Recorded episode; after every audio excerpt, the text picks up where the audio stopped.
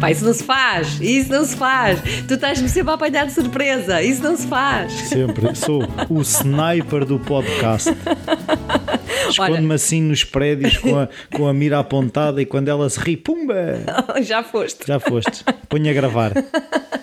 Ora, bom dia, bem-vindos ao podcast Bom dia, minha senhora, como está? Ah, opá, diz cenas que eu ainda não acordei. Cenas. Então, vamos fazer cenas. Então, Loving is yourself in the night thousands. Isto, pronto. É aquelas pessoas que gostam de falar inglês e a pessoa, é assim, se é a primeira vez que estão aqui, Exato, isto é uma parvalheira completa até determinada altura. Depois entramos na seriedade, não é sempre assim. mas mesmo na seriedade, há que manter esse humor. E é engraçado tu falares nisso. E, Ah. Então conta lá. Porque há uma coisa que eu acho muita graça, que uma vez reparei, que é, hum, de facto, uh, as pessoas que eu considero uh, próximas de iluminadas Sim. são pessoas com muito humor. Pois é, o humor é super importante. É E, e tu vês mesmo uma, uma personalidade como o Dalai Lama, ele está sempre a brincar. Pois é.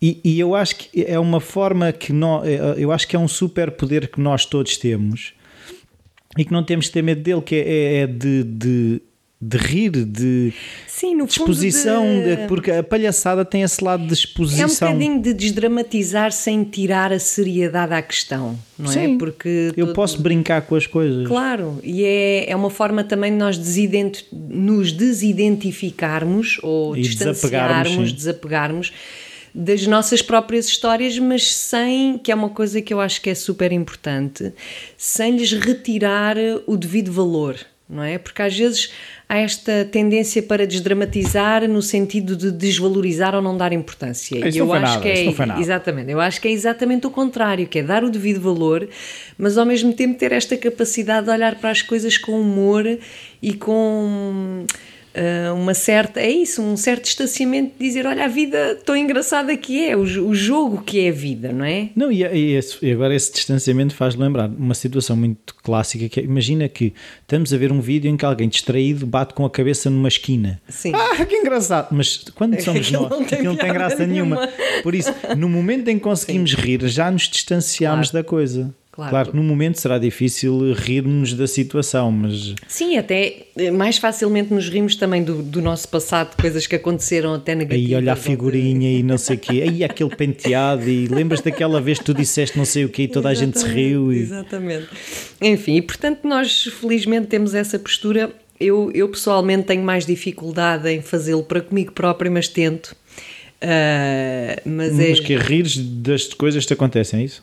Sim, ou seja, quando estou numa situação de dor, Uhum. ah, claro que também não faz sentido rir. Se estiveres a levar chapada, Uma porrada, claro que não faz sentido ah, dá mais uma, Mas puma! é assim, olhar depois com distanciamento e dizer: é pá, Rossana, é faz parte da negra. vida, não é? E um maxilar deslocado, mas Mas, eh, mas é uma das coisas que me apontam, as pessoas que trabalham comigo, é curiosamente esta capacidade que eu tenho de rir sobre as coisas e as situações do tipo: é pá, isto não é o fim, do mundo, nem. Pois, nem- eu- eu- é, antes, pelo contrário, é a nossa riqueza. eu cada vez mais me apercebo que nós temos pouca percepção quem de facto nós somos para os outros. Porque eh, nós estamos sempre a ver isto do ponto de vista do condutor, não é? Aham. E é engraçado tu falares que as pessoas dizem que tu tens uma capacidade de rir sobre. Sim, Da mesma- me dizem. Pô, Não, mas é isso que eu dizer. Da mesma forma que eh, em situações recentes, e foi, foram quase simultâneas ou foram muito próximas, pessoas que referiram a minha tranquilidade. Sim. Quando? Foi o que eu disse. Viste? Desde quando é que eu sou tranquilo? É tudo, isto visto deste lado é tudo menos tranquilo. sim, sim, é tudo menos tranquilo. Sim. Mas deixa as pessoas pensarem. Pronto, mas, mas é engraçado que muitas vezes, hum, por Não, isso, é verdade, é verdade. Por isso mesmo, quando às vezes nós achamos, e era aí que eu também queria chegar, que estamos a parecer uns totós para os outros, calhar não estamos. Sim. Porque a nossa a percepção engana-nos muito. agora que tu me estás a, a estimular, que é. Eh, O objetivo era isso, para ver se tu é? acordavas. para ver se eu acordava. Obrigadinha, Rui, tu és fantástico nisso. Que é. ah, quanto mais as outras pessoas nos conhecem, ah, parece que menos nos ouvem. No sentido de, por exemplo, quando falamos destas questões uh, filosóficas, psicológicas, interiores, etc. Porquê? Porque, uh, lá está, uma, uma coisa é uma pessoa ouvir um Rui tranquilo que fala de uma certa maneira e diz certas coisas e tal, e portanto tomam o Rui como uma pessoa tranquila, não é? Uhum. Depois, quem te conhece de perto. Uhum. sabe que tu também és uma grande besta. Diz, ah, lá vem ele com, a mania da tranquilidade. Filosofias e sai da boca para fora. Eu acho delicioso. Mas é engraçado porque as pessoas que nos são mais próximas, claro que não é aquela, não é questão de que menos nos ouvem, mas é conhecem outras partes de nós que claro que também é isso que cria um vínculo recíproco, uhum. não é? Mas ao mesmo tempo depois não nos ligam nenhuma àquilo que nós fazemos. Pois, mas uma, mas uma coisa que eu também me tenho apercebido que é, uh, quanto mais um, vezes eu sou mais próximo daquilo que, que eu acho que sou, uhum. ou seja, que tenho menos medos de esconder determinadas partes de mim, mesmo, uhum. mesmo as partes menos tranquilas, sim, sim, sim, as pessoas... Uh, aceitam tudo. Claro, claro. claro. No, a questão é que eu vejo também muitas vezes é que parte de nós o medo de não ser. Claro. Não, dos outros não aceitarem essas sim, partes sim, que. Sim, ah, não, ele é só o tranquilo. Ah, ou ele é só a besta. Sim. Todos somos a besta e, e os tranquilos. Exatamente. Exatamente. Temos é, que... é isso é que nos faz pessoas ricas, não é? Essas diversas partes e quem e as pessoas com quem efetivamente criamos um vínculo mais forte são aquelas que conhecem as várias partes de nós, não é? Porque nós temos as nossas forças, mas também temos as nossas fragilidades, temos os nossos personagens uh, mais valentes, mas também temos os personagens que se borram de medo de vez em E quem aceita e acolhe e se relaciona connosco nessas diversas partes é que, é que cria a riqueza e a força da relação, não é? Eu não sei se estamos a fugir do tema Completamente, não... mas pronto. Mas isto também não é mau. Daqui a nada nem chegamos lá, mas está-se bem. Não, mas eu, eu, é que eu estava a pensar agora numa situação que aconteceu que hum, já com três pessoas, pessoas que eu respeito muito uhum. e que digamos quase que idolatro, não, uhum. não será, mas sim, são sim. pessoas que eu admiro sim, bastante. Uhum. Um, quando me apercebo que uh, eu mostro certas partes de mim que se calhar eu não, não me sinto tão à vontade e, e, e essas pessoas me validam. Sim. E, e eu fico surpreendido, tipo, então, mas espera aí, se eu achava que eu tinha que ser esta pessoa para tu gostares de mim e tu pelos vistos gostas de mim mesmo, mesmo sabendo que existe outro bocado. Aham. Uh -huh. É mas é bom, não é? é? Mas ao mesmo tempo há quase há, há um, uma há, estranheza. Há uma estranheza. Sim. Não sei se já te aconteceu, mas a mim aconteceu-me. Fica... Mas são boas surpresas. São. E ao mesmo tempo também há aquela sensação de, de um, relaxamento, digamos assim, que é ah pá, que bom que afinal mostrei uma parte minha que a outra pessoa também aceita e acolhe, não é? Porque é super cansativo nós estarmos sempre em esforço no relacionamento com outra pessoa e às vezes é necessário até para proteção. Não é que é do tipo, agora não vou estar a mostrar as minhas fragilidades a toda a gente, claro. não é? Ou enfim, nem, nem faz sentido, mas uh, e daí também não conseguimos estar se calhar com essas pessoas tanto tempo. Mas também há que haver essa consciência que é não vou estar, por exemplo, se a pessoa está com um conflito, olha, tentando entrar já na nossa temática, a quem é que eu vou dar o privilégio desta partilha, não é? Sendo que, sendo um privilégio, um, também é uma forma de alimentar a própria relação, uhum. que é uma relação em que nós nos retiramos da, da, do privilégio de partilhar os nossos conflitos interiores, acaba por ser uma relação que fica sempre pela rama, Sim. na superfície, não é? Um, há algumas relações em que são assim e são para ser assim, porque não me interessa nada aprofundar determinadas relações com certas pessoas porque, olha, porque não há feeling, porque sei que não falamos a mesma linguagem, sei lá, até podem ser, por exemplo, eu estava-me a lembrar de colegas de trabalho, ou, enfim, acontece, não é? Uh, e portanto também é importante nós fazermos pazes com essa limitação na relação. É o que é, é um colega, não tem que ser meu amigo, não é? Mas ao mesmo tempo com determinadas pessoas, onde sentimos que queremos investir naquela relação, também retirarmos o privilégio de partilhar os nossos conflitos interiores faz com que a relação não, não aprofunde. Sim, sim, não sim, vá mais além. E portanto, às vezes até se criam aquelas eh, lacunas e vazios na relação que é simplesmente porque se as pessoas não se partilham também nas dores e partilham só as conquistas e os sucessos, então que relação é que Pois é? é isso que eu estou a ver. Não é? Atingimos o, limite daquele nível. Exato. E a, a relação muitas vezes estagna precisamente porque não passámos daquele nível. Exatamente. Esgotámos o nível do politicamente correto, por exemplo. Exato. Sim, sim, sim, sim. E podemos estar bem, tipo, eu não quero passar este nível agora. Exato. Mas que isso seja uma escolha com consciência. Não é sentir, ai, eu preciso que a relação seja mais isto ou aquilo. Está bem, mas se não puseres lá mais nada, não vai Claro, ser mais nada. claro.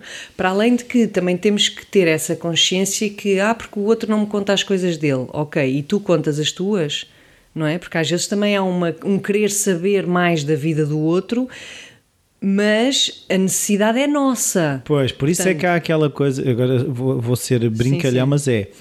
Eu quero te ver nua, mas tu não, te posso, não me posso mostrar nu, não é? Exato, Tipo, por isso é que há aquela coisa que se diz tu mostras-me a tua, que eu mostro-te a minha. Claro. Isso desde crianças que é eu show me, eu show you mine, I'll show you yours. Não, Tem que não. ser recíproco. Que é outra coisa importante numa relação, é a reciprocidade.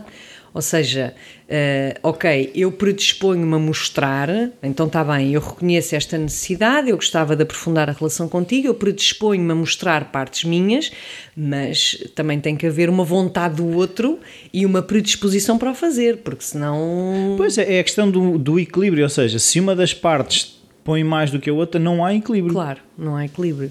Embora haja pessoas que tenham mais dificuldade em mostrar do que outras. Aqui também agora vou cair em extremos, não é? Há pessoas que aquilo é um vómito constante, estão sempre a. Mas isso é uma forma de se esconder. Eu também acho que às vezes é uma forma de se Isso, esconder. Claro, claro, porque também contar tudo e mais alguma coisa sem selecionar a informação e sem selecionar a pessoa, porque depois é outra questão que é, nós podemos contar determinadas coisas escolhendo as pessoas adequadas. Eu não tenho que contar tudo a um irmão ou a um marido ou a um pai, ou seja, eu conto coisas diferentes consoante as pessoas, porque às vezes não faz sentido estarmos a... E isto é uma tendência geral, é concentrarmos numa pessoa tudo. É o pai, é o marido, é o amigo, é o filho. Não, é cada qual também com a sua função, digamos assim, não é? Pois, por isso é que eu outro dia vi um, um termo em inglês que era honesty porn, ou seja, honestidade pornográfica. É que Sim, a honestidade sim. pode atingir o, o grau pornográfico. É seja, verdade. Há coisas que eu não quero saber de ti. Não, mas, mas, mas é, mesmo verdade, é assim. verdade, é verdade. E, e- e lá está. Uh, uh, e hoje em dia, uh, o sermos verdadeiros não implica chegarmos a este nível. É verdade. Não, é tem, verdade. não, não, não, não, não significa termos uma máscara se não partilharmos tudo de nós. Não, exato. E eu concordo muito contigo, que é preservar. hum, há coisas que nós também não queremos saber do outro, não é por uma questão de. de- de, sei lá, de- ou até do. o- não é uma questão de mentir ou de esconder. É uma questão de. o contexto. Perceber se isto é o contexto adequado, se aquela pessoa está preparada para receber esta informação, ou até podemos tentar e a outra pessoa ficar incomodada, e o bom é, é também dizê-lo. Porque é isso, há coisas que não é por. eh, É porque uma relação saudável não é aquela onde nos mostramos a 100% sem filtros. Não é? A questão do filtro também é importante. Pois, porque esse 100%, lá está, voltamos à questão da percepção. Aquilo Claro. que eu acho que é os 100%, se calhar é, é demasiado. Claro, exatamente. Então vamos tentar. eh, temos tempo para entrar. Temos, eh, temos, temos o o tempo que quisermos, não é? Claro. Também, olha, é o que vale. Não temos compromissos comerciais que entram o nosso, à hora certa. E mesmo que tivéssemos, olha, nós somos uns eh, Malucos. uns malucos. Um, o tema deste nosso episódio são os conflitos interiores, que temos tentado também falar um bocadinho sobre isso e, e- e acho que até faz sentido nesta coisa da partilha. O que é que é uma relação, o que é que é o partilhar um conflito interior com outra pessoa. Um, no entanto, eh, a minha ideia era irmos um bocadinho mais eh, Atrás. atrás e o que é que é um conflito dentro de nós, porque uma das nossas maiores dificuldades, que depois vai inevitavelmente afetar uma relação, é não conseguirmos identificar qual é o conflito. E então, como não identificamos e andamos aqui em grandes lutas, não só pelo conflito em si, como por não conseguirmos identificar qual é o conflito, a culpa é do outro. Pronto. Automaticamente. e portanto, tu, Rui, porque eh, e fizeste Pões sempre isto a gravar aquilo, não e sei o quê, pões estou a sempre gravar, e- Exatamente, e não. E portanto, isto cria uma, uma desarmonia, não só uma desarmonia, mas uma. não leva a lado nenhum e é terrível, são, leva a guerras. Pronto, a guerras destrutivas que não nos fazem crescer, não nos fazem conhecer nem a nós nem o outro e, e é uma grande chatice. Então vamos lá começar por descascar o que é que é isto do conflito interior, eh, fazendo aqui uma abordagem ligeiramente diferente, mais técnica e neurológica do nosso cérebro. Pumba. Pá, pronto, agora vamos entrar assim. eh, Vocês que vieram para rir podem se ir Pronto. embora. Não, o nosso cérebro. Tá... Pá, não se vão, não, não nos deixem, não nos deixem. Hum, está dividido em três partes, ok? E eu acho esta divisão. Princípio, meio e fim? Também. Não é mais redondo, aquilo Ah, é mais peço redondo. desculpa, minha senhora doutora. Mas eh, eu acho eh, fenomenal esta, esta divisória em três partes, porque eh, eles, estas três partes correspondem a três, como se fosse a três tempos diferentes de evolução. Ok? Então nós temos uma parte que foi a primeira a nascer, digamos assim, que é o chamado cérebro reptiliano, a parte reptiliana do nosso De cérebro. amígdala. E que, não, Não? a amígdala está no outro lado. Ah, malandra. Está no límbico, que é o outro. Mas o reptiliano é aquele que é comum aos animais, ok? Portanto, é a nossa parte mais instintiva, é a parte das sensações, ok? É a parte que nos indica que temos fome, que temos sede, que temos sono. Ah, no Maslow será o primeiro nível. Sim, se tu quiseres fazer esse tipo de relação, sim. É onde estão as, as nossas necessidades fisiológicas, ok? E é onde está também as nossas respostas imediatas de defesa e autopreservação da espécie. Não é? Quando nós, por exemplo, quando nós eh, nos vemos numa situação de perigo, e atenção que o perigo é já uma nossa percepção, pode não ser um perigo real, mas pronto, imaginando um perigo eh, que nós sentimos como perigo, algo no nosso sistema nervoso nos faz imediatamente entrar, eh, fazer uma escolha de preservação de nós próprios. Nós temos este instinto primordial de, de, Autopreservação. de autopreservação de vida, de salvação. Ninguém quer morrer. Isto é uma coisa que, que até mesmo quem se suicida, aquilo que quer é, É parar acabar com a dor. sofrimento, sim. Exatamente, com o sofrimento e com a dor. Não é porque quer morrer, porque o nosso instinto é de vida. E portanto é aí essa parte do, do cérebro, do, do, hum, o cérebro reptiliano, que dá logo esse tipo de resposta. E portanto é um cérebro, é um, sim, é uma parte cerebral também chamado cérebro instintivo e que tem estas características de sobrevivência baseado numa linguagem só de sensações. Está bem? O frio, o calor, ah, só as sensações. Impulsos. Impulsos. Sim, os impulsos animais, lá está, que é a nossa parte animal, como nós E dizemos. é não reativa, não é? E porquê que isto é importante? Porque quando nós tentamos, parece que não, mas quando nós tentamos suprimir, e fazemos isso, ou reprimir, hum, as mensagens que o cérebro reptiliano nos manda, hum, aí já começam a nascer conflitos e já estamos em processo de autodestruição. Até coisas tão simples como pessoas que passam o dia todo sentadas e não vão à casa de banho. Por exemplo, porque até se esquecem. Ou até se esquecem. Portanto, já há aí uma cena que está. Só quando a cadeira está molhada. As pessoas até que exagero. Não, mas há uma. A nossa sociedade não nos ensina A fazer xixi. a cuidar do corpo, a cuidar do que é que é as nossas, do, do cuidar desta, dessas, destas nossas sen- sensações primordiais. Esta separação da, da razão e do penso logo existe. O homem devia ter levado uma chapada logo à nascença. Quantas pessoas não dormem o suficiente? Quantas pessoas não, não ingerem líquidos e não vão à casa de banho o suficiente? Comem Quantas qualquer pessoas- coisa a correr. Sim? Exatamente. Portanto, aqui já estamos mesmo na autodestruição da base, não é? E, portanto, a pessoa sente-se mal e por aí fora. Pronto. Segunda, a segunda parte do cérebro... Quando a cabeça não tem juízo, o corpo é que paga. Exato. Esse poeta. Pronto. Variações. Variations. Change. num um processo mais evolutivo, Fizeram um anexo. fizeram, fomos para o cérebro, o sistema límbico do, do cérebro, portanto, o cérebro Que é onde chamado. está a minha amiga amigo. Que é onde estão os mamíferos. Ah! Faz já, já vamos afunilando e só os mamíferos é que têm esta parte do cérebro. Mas ainda estamos eh, não exclusivo no, no humano, mas nos mamíferos, eh, onde está a linguagem das emoções. Ok?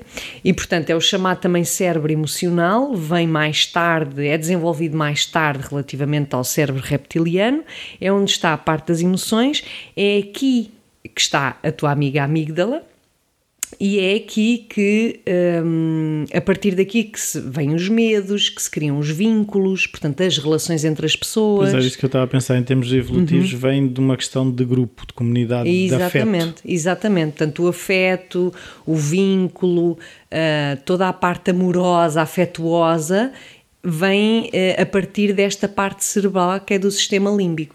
Em paralelo com também os medos, as inseguranças, por aí fora, porque tudo o que é emoção ah, tem estas duas ramificações, não é? Pronto. Sim, eu para me ligar ao outro tenho que ter medo. Claro, aliás, nós já dissemos algumas vezes, isto faz alguma confusão às pessoas, que é por trás de um medo está um desejo, não é? Por trás de uma insegurança está uma necessidade. As duas vão sempre em paralelo. E por trás do desejo também está o medo, não é? Exato, portanto, logo aqui eh, Não é ou. não é i. o é i. E logo aqui é um conflito também muito grande, que é as pessoas têm a tendência para excluir. Não, ah, se eu tenho medo, então vou pôr esta situação de parte, porque o que eu tenho que fazer é ir por um caminho onde haja. Luz. Exato. Não, e há luz quando há escuridão, porque senão a luz nem sequer a percepcionávamos, não é? Hum, e aqui, quando nós conseguimos incluir as duas coisas, que é, hum, ok, eu nesta relação incluo o afeto, o amor, a necessidade, o desejo e também o medo e a insegurança e tudo isso, porque não há vínculo onde não há insegurança. Claro que há insegurança, mas o vínculo trabalha-se é precisamente na insegurança para, que, para um caminho mais seguro. Agora, nada me garanta 100% que não haja qualquer coisa que aconteça e que as coisas não, não é? Ah, portanto, são essas polaridades que fazem com que na integração haja a riqueza e a força para, para continuar, não é? Só uma, um, Diz, um diz. parênteses que é eh, para, para o pessoal que seja cromo dos jogos de computador. Uhum. Um, normalmente, quando chegamos ao fim do nível, que está aquele eh, monstro maior Uhum. para derrotar, não há maneira de passar de nível se não destruirmos aquele monstro. Uhum. É a mesma coisa. Claro, É, é aquele dragão ou aquele monstro vai estar lá sempre. claro. Ou enfrentamos ou continuamos naquele nível.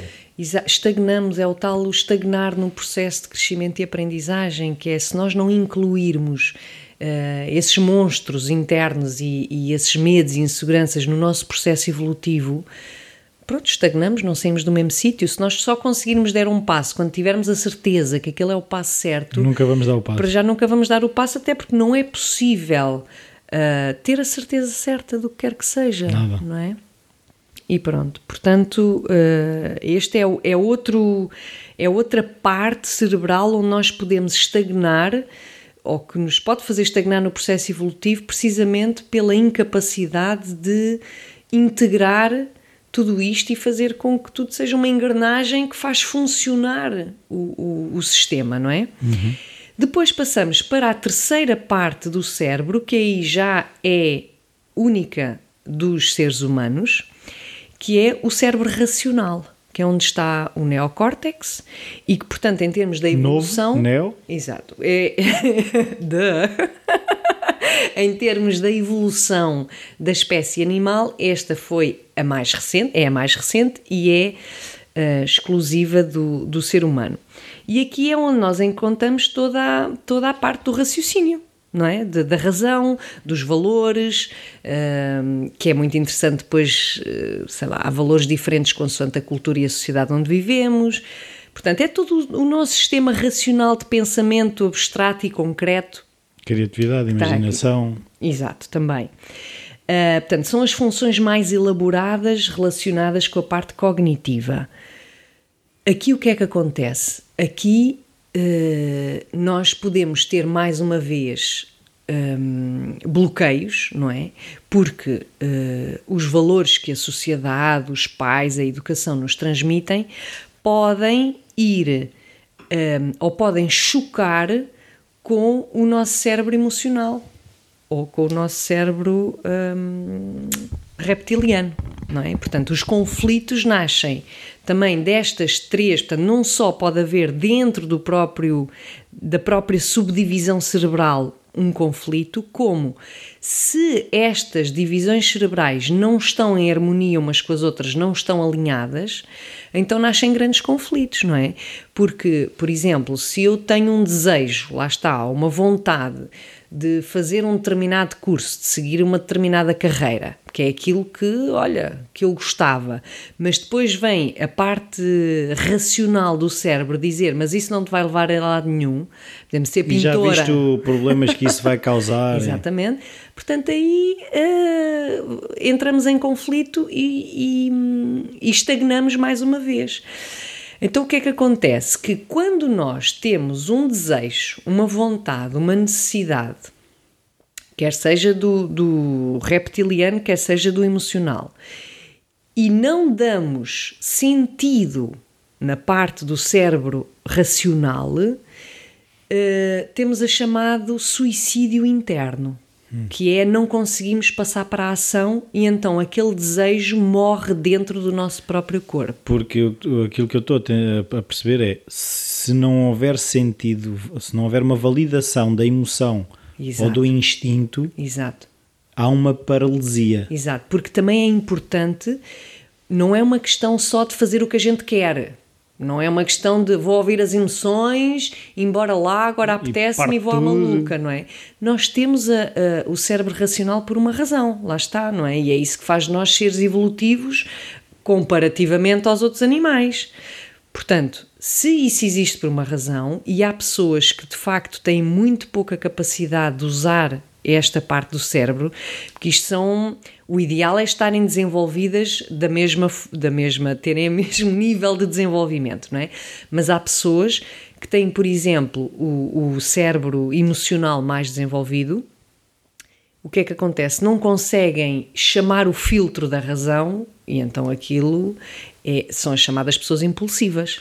Pois, mas uh, eu, eu, eu, não sou estudioso da coisa, mas tenho uma chão curioso. Aquilo que eu estava a pensar é uma pessoa que tenha tido, por exemplo, mais dificuldade em satisfazer as suas dificuldades emocionais e uhum. as suas dificuldades instintivas. Claro, tu me estás a dizer sim. Di uhum. Dificuldades instintivas sim. de, hum, de comer, de, de, cuidar, de sentir sim. proteção, okay. seja o que for. Uhum. Essa pessoa dificilmente vai ter uma razão desenvolvida, porque ela passou a vida dela a tentar resolver as primeiras. Sim. Poderá reagir mais por causa disso? Percebes o que é que eu estou a dizer? a dizer? Pessoas que tenham a parte reptiliana e emocional mais desenvolvida porque, relativamente porque, à racional. Porque uhum. nas condições em que cresceram, essas eram necessidades básicas, ou seja, claro. não havia espaço para, para divagar nem para ter razão. Claro, podes encontrar isso. Agora estava a pensar, por exemplo, em casos de, de delinquência pessoas que não tiveram, eu estou a generalizar, obviamente, até pode ser uma delinquência muito racional, mas uh, pessoas que não têm o sistema da culpa. Olha, vamos para os psicopatas, Pumba. por exemplo. São pessoas cujo sistema uh, ou cérebro racional tem falhas, tem lacunas, porque as patologias nestes casos são mesmo hum, deficiências, vamos dizer, e são deficiências em termos dos circuitos neuronais do cérebro.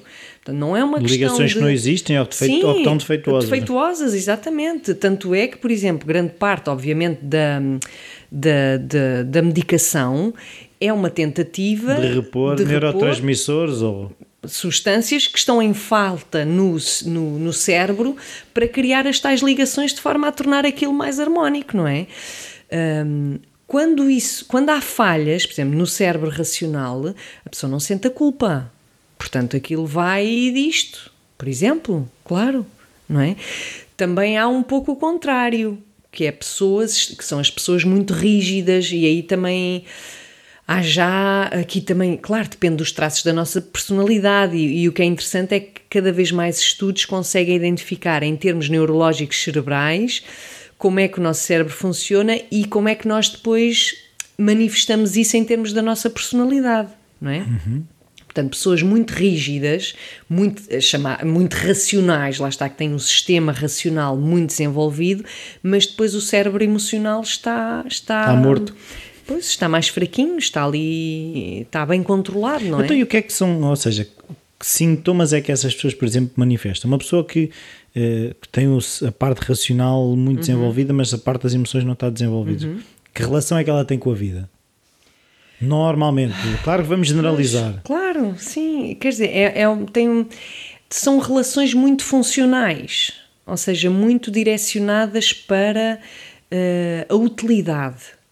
Isto é, são pessoas que veem a vida como uma linha de cumprimento de obrigações, ah, por exemplo. Conheço bem. Percebes que é, ok, o que é que é a minha vida? É fazer o curso, é casar, até podem casar e ter filhos, mas é tudo muito calculista, muito calculado, muito manipulado, muito. Até aí temos função... a cruzar, a arriscar uma lista.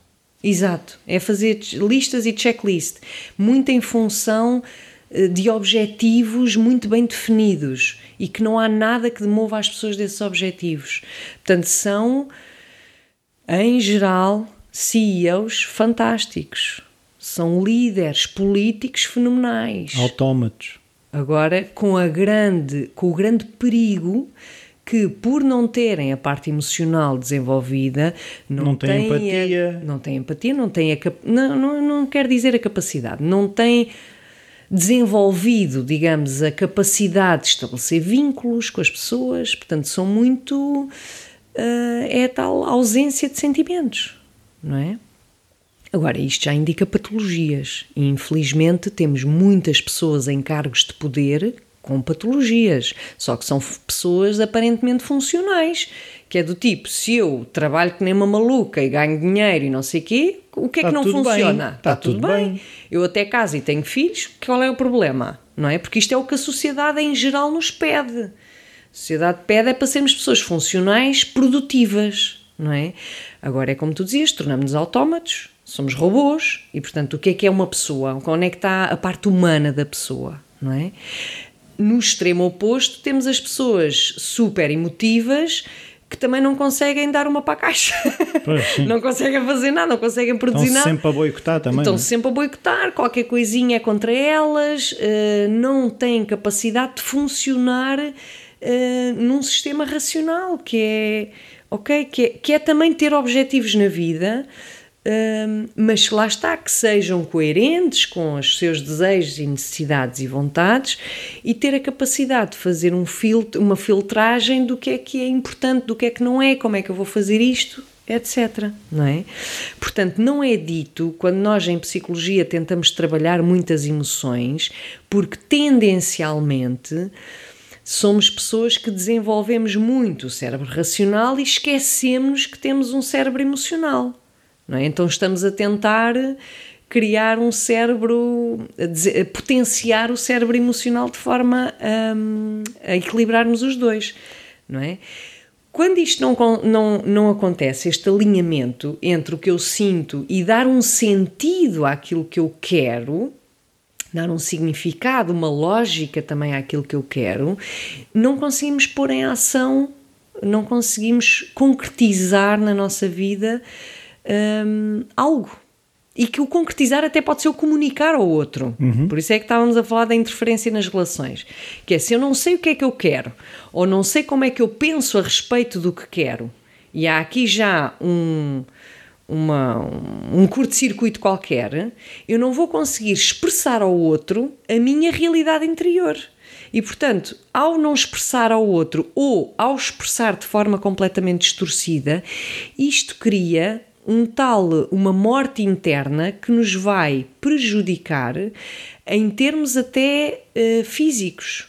Daí vêm as doenças, não é? Há esta, a psicologia somática já explica muito bem isto. A somatização dos nossos conflitos através de mal-estares que podem ser desde uma simples dor de cabeça até um tumor, uhum. não é?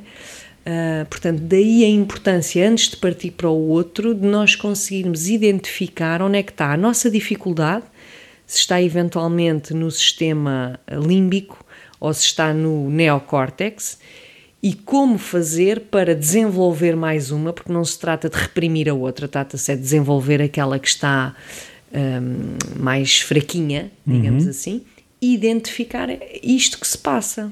Mas o que é isso que estavas a falar, que é, que é de, de não sabermos o que é que queremos. Uh, eu vejo que isso é uma coisa que é, hum, é mais presente do que aquilo que muitas vezes nós queremos. Uhum. O simples facto, por exemplo, no meu trabalho, acontece muitas vezes pessoas que chegam lá que sabem o que é que não querem. Pois. E tu, sim, mas, mas o que é que quer? Não sei, eu não quero rosa nem quero azul. Sim, mas. Exato, queres amarelo, roxo, castanho? E depois, uh, uh, e eu vejo que são pessoas que estão sempre à espera que o outro é que vai ter a resposta claro. para o problema delas. Claro. E depois desiludem-se quando o outro não tem as respostas que eles querem. Claro.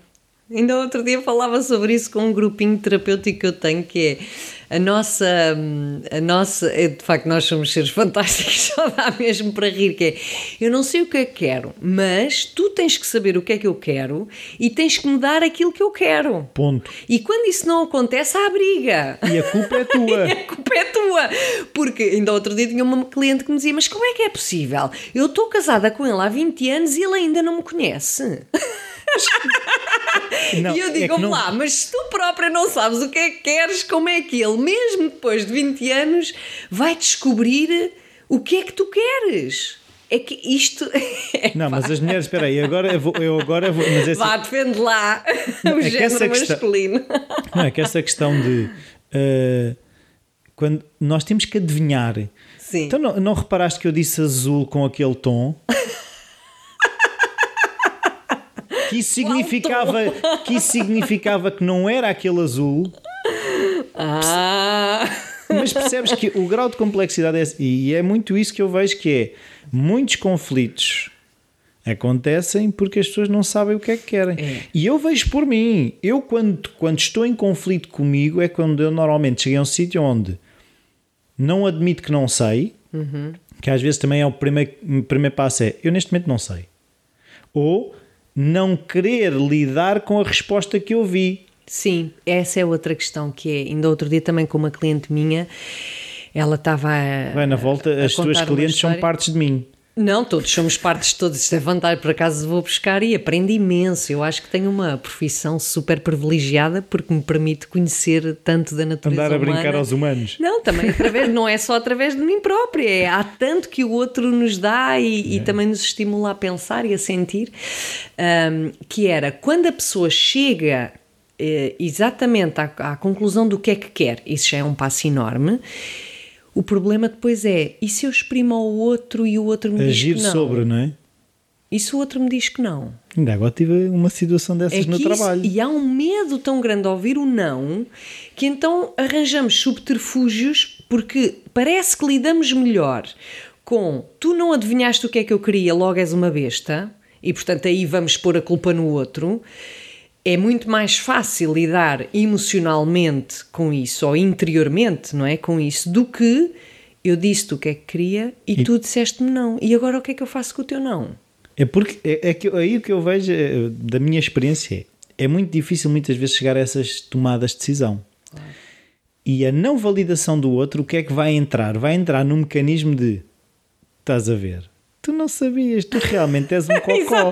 porque aquilo que tu achavas que era, claro. quando confrontado com a realidade, Exato. não foi validado. Tu estavas completamente enganada. Exato. Sim, sim. Sim. Eu acho que o mecanismo, para mim, a, experiência que eu tenho, o mecanismo é este.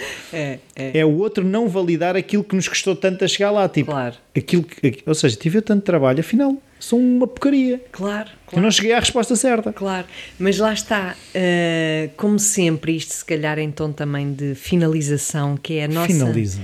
tendência para colocarmos os conflitos no exterior e no outro não é? Porque é o outro que não ouve, porque é o outro que não paga aquilo que eu acho que mereço, porque é o outro que não validou não sei quê.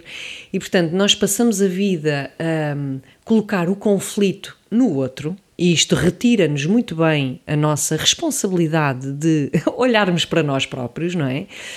Uh, quando o exterior não vai mudar, as pessoas são como são e, e, aquilo que, e nem têm que mudar, ou seja, aquilo que poderá mudar é a nossa percepção das pessoas um, ou das situações.